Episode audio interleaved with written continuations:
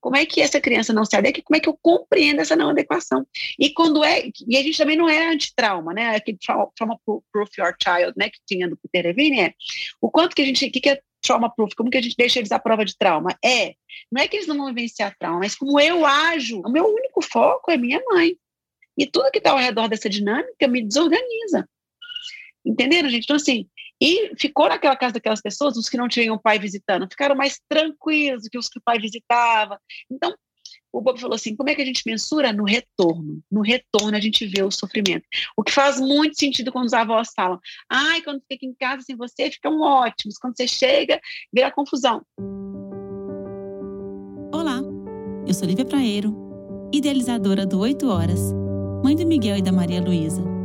E esse é o nosso podcast semanal o processo de apego inseguro, né, que é que nossos filhos eles vão viver, a gente nunca vai estar com esse apego seguro, né, já, é como uma relação nossa com os nossos pares, enfim, nosso parceiro, nossa parceira, ou com os nossos colegas de trabalho, assim, tá, ó, ó, épocas boas, épocas onde eu estou mais desconectada e, né, e a relação, né, se desorganiza, então a gente vai ver sempre esses altos e baixos, e, e como a gente tem que regar essa relação e estar tá sempre atenta para que essa relação realmente esteja sempre é, organizada. O quanto que na próxima viagem pode ser pode atender ao Sebastião, né? Quanto que a próxima vez? Na verdade, é todos os processos. Como que a gente inclui a criança na nossa realidade? A gente vai, para o automático e esquece de incluí-las na nossa, na nossa realidade, né?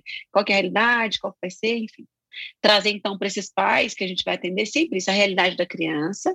Ah, mas não tem jeito, porque é o casamento da minha irmã, eu tenho que ir para o casamento da minha irmã, e no casamento da minha irmã não vai beber, um exemplo, tá, gente? Aí no casamento da minha irmã é proibido criança, porque vai ser num precipício, tem que ficar todo mundo lá parado na beira do negócio, que for, que é assim as coisas, assim, totalmente anti-criança, né? Tá, e quanto que isso vai ser difícil para mim, para meu filho? Então, é, eu vou ter que conviver com ele sofrendo, chorando com alguém, com quem que esse, esse, esse alguém que meu filho vai ficar, quanto que eu posso colocar ele na nossa rotina antes, para ele conhecer essa pessoa, sabendo que ele vai sofrer, sabendo que eu estou fazendo algo, né? que gente, que espera. Não, eu preparei tudo, porque eu estou chorando, aquela pessoa que já conhece. Por que, que tá não sei o que se eu só fui fazer, ficar duas horas não sei aonde? Então a gente começa a quase que, de, quase não, desvalorizar toda a essência humana que nós também tivemos, e agora a gente teve, se adequou, foi isso, não é que a gente está feliz, está resolvido, não, pelo contrário, estamos, do, estamos, doentes, mas como é que essa criança não se adequa, como é que eu compreendo essa não adequação?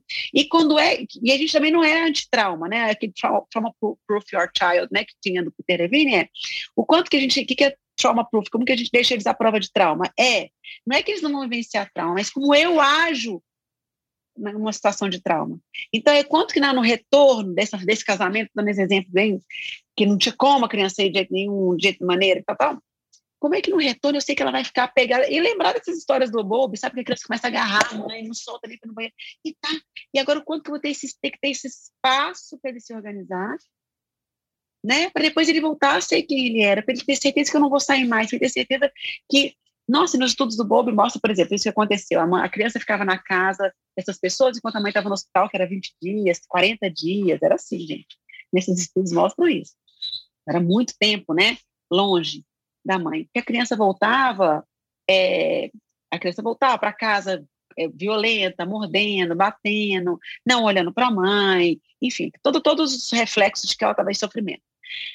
Quando entrava o cuidador da outra casa, essa criança desesperada, tinha criança que sumia na casa. Tipo assim, vai me levar. Né? Então, assim, você a criança. E eram pessoas que estão convivido, que estavam tratando com toda né, da maneira que eles achavam que estavam mensurando carinho e organização para aquela criança. Claro que a gente não sabe mensurar isso, exatamente o que isso é para a criança, né? O que é carinho para aquela criança e que é necessidade atendida para aquela criança, enfim.